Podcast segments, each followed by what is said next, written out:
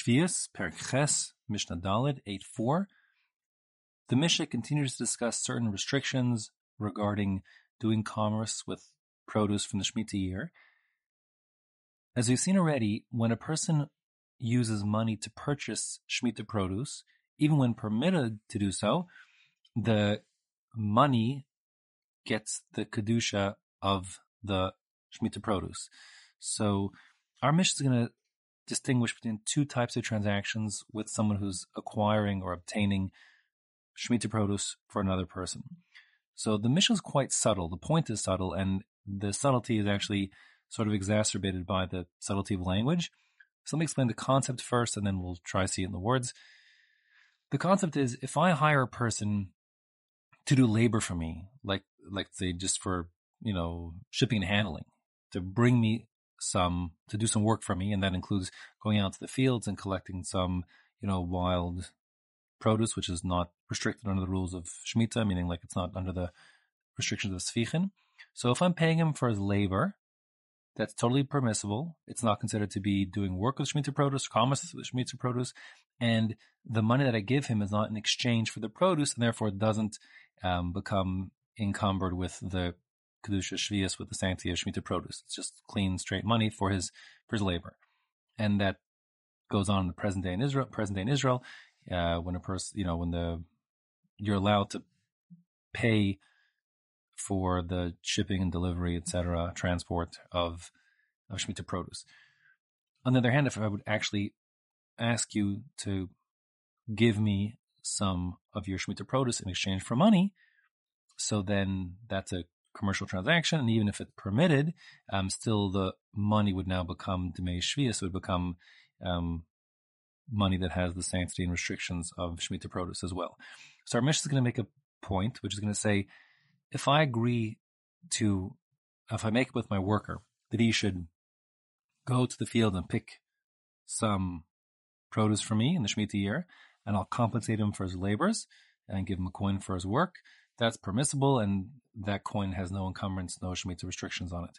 On the other hand, if I say, you know, go forage, and then I'll buy what you bring back, so then certainly what I, even if it's the same amount of money and the same amount of work, since the deal is not I'm paying you for your labor, but I'm paying you for the goods you're bringing. So now when I give him the coin in exchange for the produce, the coin is invested with kedusha shvius, with the sanctity and the restrictions of shemitah produce.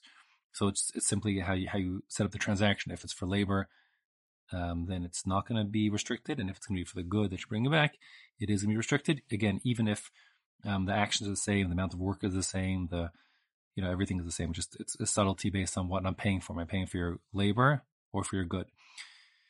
That's the Mishnah say in, in, its first case. So there's two parts, part one and part two. In part one, we have part one A and part one B, and we'll differentiate in A and B between labor and goods. So let's see it in the words. I'll do my best to translate it, although it's really quite subtle in Hebrew and almost lost in translation beyond my abilities to translate exactly.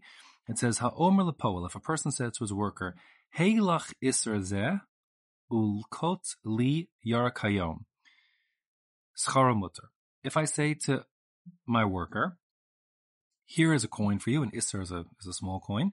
Here is a coin for you of money, and that's for your services, and go and pick for me vegetables today.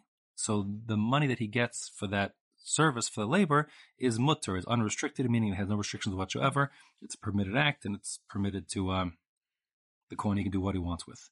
On the other hand, if I say lakot li bo yarakayom, if I say essentially, um, go pick something for me, and I'll give you this coin in exchange for the vegetable you picked today. So then scharo aser, then the money that the worker receives um, is restricted. It's forbidden. Not that the transaction is necessarily forbidden, but the money is asur. Asur doesn't always mean just um, forbidden, as in it's not allowed to be done. Doesn't like the bracha matir asurim, the word who means that uh, God um, releases the bound. That when something is ne'esar means it's, it's, bound, it's restricted. So we've seen that actually before in the Masechta. And again, here we're saying that the money that he gets is restricted with the restrictions of Shemitah produce. One can't do commerce with them and, and, and all sorts of things.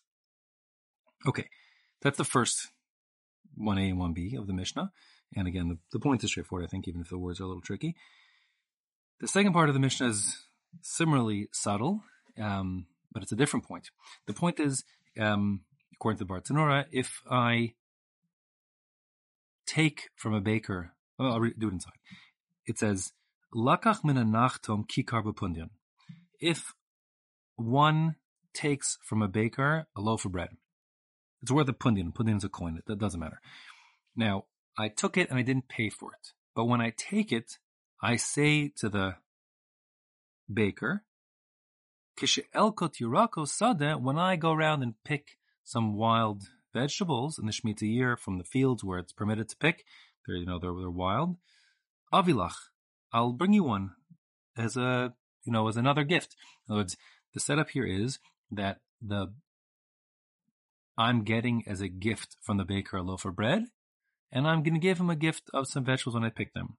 So it's not a straight um, quid pro quo. It's not that I'm I'm buying their bread and having a debt.